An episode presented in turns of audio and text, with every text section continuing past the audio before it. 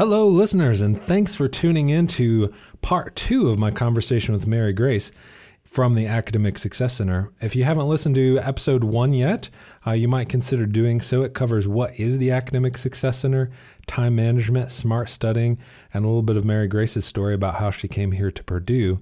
So, in part two, we're going to focus specifically on uh, some other academic success related topics. The first being procrastination and motivation. First question: So you you put these two together? Why why why couple these two? I just think they go hand in hand. Really, you're procrastinating because we don't want to do it. We're not motivated, and I we all get there. I have some dishes in my sink today that you didn't feel like doing. No, that I just wasn't motivated to do last night. so like night. two two two sides to the same coin. Yes, okay. exactly. When you feel like you've really harnessed your motivation, you're less likely to procrastinate. You're more likely to have rewards. Um, and when you're not harnessing that motivation, you're going to fall on the procrastination side of the coin. So, how do we help students procrastinate less and be more motivated? When a student comes into your office and you can kind of pinpoint that this is a struggle of theirs, what kind of advice are you going to use to get them started? I think the first point is pinpointing though really is kind of figuring out what are you using to procrastinate? What are you avoiding in that piece of homework? And then from there we can kind of figure it out. So is that you really love youtube? That's kind of the new thing i hear a lot from students is what happens is the next video starts to play automatically. I'm pretty bad about that one for sure. Oh I, yeah. I probably lose an hour of sleep a couple of times a night because one liverpool clip begets another liverpool clip and why wouldn't you? And the, the next one's only 10 minutes. Exactly. Yeah, that's a tough one. So, what are you using is one question. And then the other is, what is it that you're putting off? Mm-hmm. Or, or, what are you afraid of? Or that what are you afraid of? Uncomfortable with, with what you're supposed to be doing. Um, and that comes in a lot of different forms. And I think that's the first place to start. And then what are you using? How do we harness that as a better tool? So, a lot of times, and this is hard because we all feel this way as students will say, well, I just feel like I'm not good at the content. And so I don't want to start if I'm going to get it wrong. You know, there's kind of a perfectionist atmosphere sometimes with Purdue students. And how do we break down that barrier is a good point. So like why do you feel like you need to be perfect on this paper? You've got it's a rough draft, you know? Um how do we kind of work on that confidence piece so that can work to the motivation? Or sometimes I hear I don't know which one to do, or there's a bunch of pieces. Um, so it's breaking it down into easier bites. So I, I, have a peanut butter and jelly sandwich analogy is you can technically eat the whole sandwich, but you're going to be like a dog with peanut butter on the roof of their mouth. You have to choke it down, or you can eat it bite by bite. And it's a little oh, bit more. Oh, I gotcha. yeah. So you have to figure out what is the first bite. Yes. Um, and so that's kind of the figuring out what are you afraid of piece. Um, and sometimes it's that you don't know how to use Blackboard, right? So I'm, I'm just not even gonna log in, or maybe my class doesn't use Blackboard, um, and so I don't even know how to start this. Um, I know that sometimes like foreign language programs will have unique systems, and I still remember my senior year of college crying taking a Spanish quiz online because it just would not accept what I was putting in, um, and so the next time I took a quiz, I didn't want to do it. Um, so that is kind of figuring out the what what don't you want to do piece. Yeah, what makes you uncomfortable? What are some of the most common themes you see when students when you say what about this uh, makes you uncomfortable? I don't know how to start. I don't know how to do it, um, and that's usually selling yourself short because you've gone to class and you've done the homework problems. So you may not be able to do it for memorization, but you can do it. Um, so building that confidence. I don't know how to start. I don't know how to do it. Um, I don't know what I'm supposed to do. Are kind of the three. So cl- clarity of expectations. Yeah. Yeah, and these uh, the the two come back to. So I'm going to I'm, I'm jotting down notes. I think the starting is a great one because I I kind of think through myself as someone managing time and becoming you know more efficient. And I think one of the things that stuck with me big time is if there's a project that you're working on and you don't want to start it, you likely haven't figured out what your first step is. Mm-hmm. So the first step is figuring out the first step. In starting this podcast, it was a big project. I had no idea. I mean, how to you know how to get it online how to record it how to edit it and so it took me i tried to not wait long but it took me a couple of weeks of saying oh man, that's a good idea. But I, and so it took me figuring out, all right, well, step one is to figure out what equipment I need. And then I had a, and then once I got that first step going, it was much easier. But getting that first step, and the other two, knowing how to do it and the clarity of uh, the expectations, I think that comes back to procrastination because both of those things are things that good instructors should be willing to help you work through and likely are. Um, hopefully, I would say a high percentage of our instructors are, are willing to help you figure out how to do something or what they're expecting of you. But one is being nervous of asking. Mm-hmm. And so then it's figuring out, well, if I'm nervous about asking, what's the first step of asking? You know, and maybe it's having one of your friends proofread an email you're going to send to the instructor. Maybe it's going into office hours. Most of my instru- mo- most of my students that I that I do push hard enough that they go to office hours have great experiences. But a lot of times I like to equip them with what that interaction is going to look like. And so I'll I'll I will script questions for them. I'll say these are the types of things you could ask to get the ball rolling, mm-hmm. you know. So don't be afraid to reach out to your instructors and don't be afraid to chat with someone like your academic advisor, Mary Grace, to say, Hey, I'm just really freaked out to email this instructor. You know, could you proofread it? Could you give me a recommendation on what this looks like? And the other thing being, don't wait too long, right? Because if you ask the instructor how to do it the night before, yeah. That's not as good as if you do it, you know, a week before and you've actually got time. Mm-hmm. I hear all the time, well, they look busy during office hours. And then I usually say, well, nobody's in there. They're not just going to sit there right. and twiddle their thumbs either. yeah, exactly. Um, if, if, they were forced to sit there and twiddle their thumbs, we would not be able to recruit the people we recruit. They'd exactly. be bored. Nice. So other other things when it comes to procrastination, motivation there's a lot of different ways to combat it. Um, some of my favorites, like you mentioned earlier, is just getting started on something. Um, and there's two kind of camps there. It's starting with the easiest thing called the snowball effect. So you start little and then it gets bigger and bigger and bigger and you finish the project. Or the other one is starting with the hardest thing, and that's actually called Eating the Frog. It's a Mark Twain reference. Um, so you, you got to swallow it and get that piece done. But then those emails seem really easy after I've done the big thing that morning. Um, so kind of balancing what person you are in that equation. Or it might change based on the the particular assignment too. Exactly. If you're if you're really strong in one class, you might start with the hard thing. But if it's a class where you're a little bit more apprehensive, you might start with that easy piece. Yeah, that's great. When I I wanted to be in a band, that was my actually after I finished grad school, that was my goal was to, you know, just give it my all and be in a band but I didn't know how to play an instrument, and my rhythm was really bad. So I started with the drums. So I, I ate the frog in terms of that. and I'm probably actually better at drums than I am. I, I moved on to bass and guitar a little bit before I uh, started working full time and ran out of time to pursue music. But I ate the frog for that one. So other other strategies. So that's one, getting started. Yep. Um, another one is rewards. So, really having something you're working towards. So, a lot of times when people are trying to get healthier, if I, you know, work out seven days in a row, I can get a new yoga mat. You can do the same thing with studying. If I study successfully for, you know, these two hours, when I go to the dining court, I get to have two cookies. That's totally fine. Having something that you can work towards because sometimes it's really hard to envision finals if it's week 2 mm-hmm. um, so just having that little piece right then and there is a good one.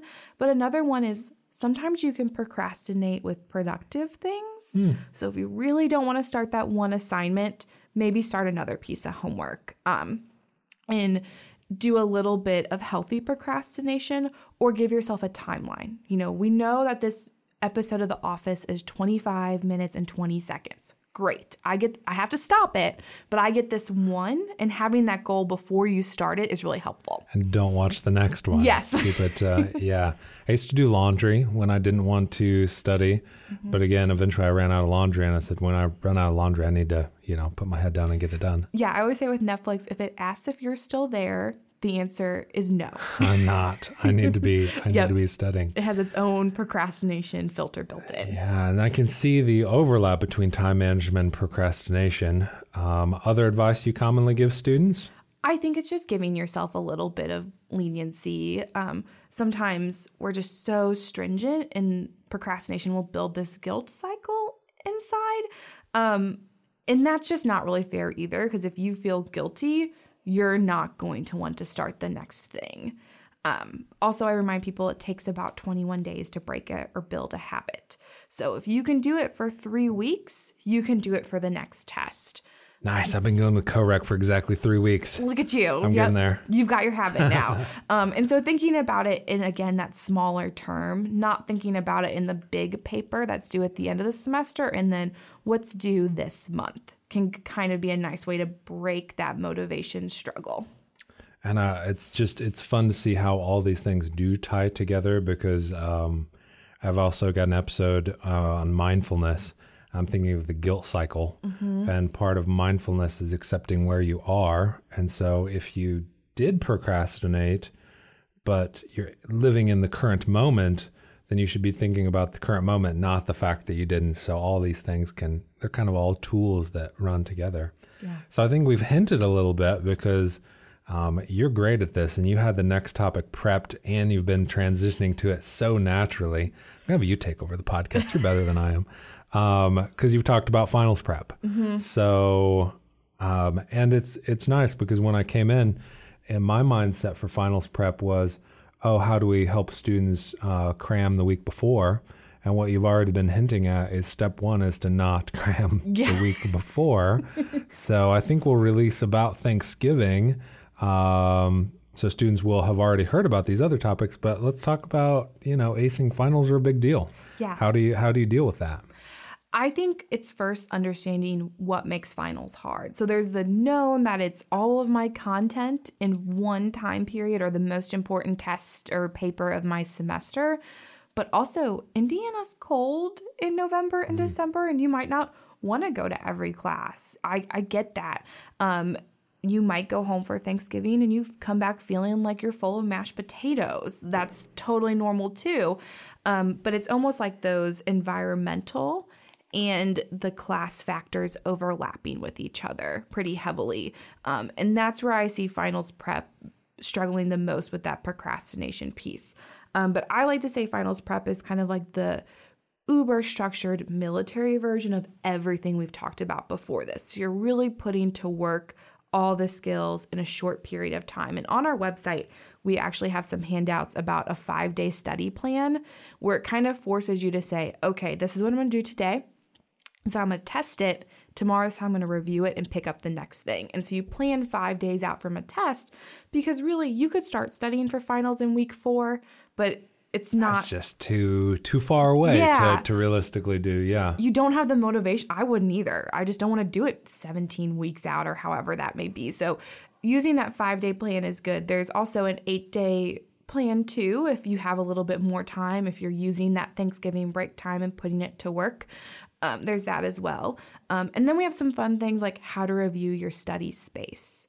Mm. Um, so I mentioned before, my previous institution was the University of Mississippi, um, and it's very common there for people to over decorate their residence hall rooms. We're talking faux fur rugs. And, I think I think I might have seen a, a YouTube video about that. There yeah. is a very famous YouTube video about that. Um, but you can't study on a faux fur rug. You know, you don't want to study where you're thinking about going to bed or the next episode of something you're going to watch or where you're usually scrolling on your phone. So evaluate is it too noisy? Is it too comfortable? Um, finals prep is where you really get to put that to use. I also see a lot of group studying as we get closer to finals prep. Um, group studying is great, it has its place. But I think you have to decide when is it the most useful for you. Are you really good at group studying? Do you need to know it before you go there? Do you need to follow up alone afterwards? Um, finding out where it fits in your study cycle because sometimes when you're group studying, you can convince yourself you know things that your friends know. It sounds like it could be a crutch for sure. Yes. Yeah. You know, if you didn't get it right and someone says it, you're like, oh, I knew that. yeah, when you're not forced to actually try it out, for sure. I like this idea of reviewing your study space too, because um, I've been working on my office lately over the summer, getting everything. You know, I kind of moved in and left everything where I thought it should go, and it's been a long time since I've been strategic about it. It's been only a couple weeks where I've put things in new places, and I've and I've found myself just walking into work and getting started. One of my habits has been I've got a standing desk and before I leave every night, I put it up mm-hmm. so that the second I get in, I'm standing, I'm ready to go versus, well, sit down, you know, that one extra step. So thinking about those things. Um, and I, I love having a distinct study space where when you get to that space, it's almost like your brain knows this is for me it was the stacks in HSSE library i used to not tell people because i didn't want them to blow up my spot but now i don't study there anymore so you, can feel free. But it feels so academic. There's all these journals around. It you can smell the journals. Um, there's not anything to distract you. There's no computers. There's no music. There's no tv and i remember being in there. Uh, heating and cooling's not great so it also made me feel gritty. Like it's kind of hot in here, but I'm gonna keep I'm gonna keep studying. Um, maybe that's not everybody's study space, but that's great. Yeah, uh, I would say along those lines. I have a friend who only ate Oreos during finals week, Oh, and so it kind of like got her almost like Pavlov's dog. If anybody Yeah. remembers that from middle school science, like okay, I've got my Oreos. I feel this like sense of pressure to start studying. She like couldn't eat them the rest of the year. Mm-hmm. conditioning. Yeah, I had certain music I listened to before finals, and Mm-hmm. I still, um, for any music folks out there, Radiohead. Um, Kid A was the album, and as soon as I hear it, I think finals. Yeah. uh, 'cause it's very intense. Um, you know, I know I'd, I'd gear myself up like I was, uh, you know, going in to play a football game or something. Nice, and I love this idea of five day study plans. I'm guessing most students on average probably start at two days before. Is it one? I would say two to Two? three, Okay. Two to actually. three. So just extending that by a couple of extra days probably reduces your stress and increases the amount you can study. Yeah, and it also it breaks it down into smaller chunks too. If you don't need to increase the amount, um, it's because there's only so much we can take in in one sitting and feel comfortable with the information. So breaking that down a little bit smaller just makes it more manageable. And is sleeping part of that five day study plan? Yes, 'Cause it sounds like we're trying to fight the classic all nighter. we are. So, um, in my social work background, I looked a lot at food insecurity and sleep hygiene. And what are the first two things we give up when we're studying? Oh, what we eat and when we sleep, for sure. Yes, and I'm guilty of it too, but a Papa John's pizza, a large one, is not a meal for two days. There's not enough nutritional value there. Um, but that's what we do, and then we give up on sleep. But there's some data that says if you sleep less than the recommended hours, your body functions like you're intoxicated. Nobody wants to take a test intoxicated. Absolutely not. I would not recommend it. And so making sure that you maintain healthy sleep habits all the way into finals because I think I think students vary, but I think there's a lot of consistency on I'm going to pull I'm going to pull an all-nighter because it's going to make me feel like I'm more ready. Uh, but you probably will be less prepared than if you had just stopped studying and gotten the right amount of sleep. and also um, that information is going to leave your mind after the test and if you're going to take the second half of that course the next semester well, you want to keep it or some of it but if you've pulled an all-nighter you're going to get it on that test and you're going to go back and sleep and it's going to disappear um, where having that, that buffer of sleep is going to help you keep it for future classes Yeah, that's great. Anything else when it comes to finals prep? I love this advice. Uh, starting early, looking at your space, looking at it as preparing for a marathon, not a not a sprint, or not trying to run a marathon with two days under your belt. Anything else you want students to know? I think the last thing I try to remind people is so in time management, we talked last time about knowing when you're free. Finals prep is when you can really parcel it out hour by hour and be the most productive because it's maintainable for five days, right? Intense kind of planning. It's not maintainable for the whole semester, but if you know you've got three tests or three papers due in one week, you might have to say, this is the morning for class A, this is the afternoon for class B, and I've got to be really rigid there. And you might put in snack times and break times and all that good stuff, and that's okay. But this is the time where you can put a little bit of those skills to the side to hammer out what you have going on. You might be able to cut out Netflix completely during those days for sure. Yeah, as um, uh, parenting is a little bit that way, and when you've got a new baby, the sleep it can be tough to come by. Uh, but you can think this is for a finite amount of time, you know, and you can do it for a finite amount of time. If you had to do it forever, it'd be intimidating. But yeah, so studying intensely for five or eight days, um, you're kind of buckling down a little bit. Nice. Well, thanks. I think this is great information on procrastination and motivation, two sides of the same coin, how to kind of make sure that we're getting stuff done. And then once it comes to the end end of the semester on finals prep. Um, and again, the Academic Success Center offers a lot of great services. I'm sure you've got a great website. So if students just type in Purdue Academic Success Center, they'll find uh, sounds like some resources they can use on their own. And if they're working through these and they want to meet with one of uh, one of your experts, Um, how do they get connected with one of your experts? Do they call to schedule? Do they do it online? We use Boiler Connect Awesome. just like you would to meet with Josh or any other advisor. Um, the difference is instead of selecting academic advisor, you'll select um, coaching in the drop down, and then you'll see Academic Success Center, um, and you'll be randomly paired. So you just give us your availability, and we'll find who's able to meet you then, which is kind of handy too. You're yeah, not that's perfect. searching for the one green spot in Boiler Connect. But if you're struggling with that, just email us. We have a guide or call us. Um, but our website is purdue.edu backslash ASC. I think we're pretty easy to find. Awesome. And get started early. Um, even if you're a strong student, uh, getting some of these habits in place, because I think it'll really lead to some success. Well, thanks for sitting down with me, Mary Grace. I really appreciate it. Thanks for having me. Thanks.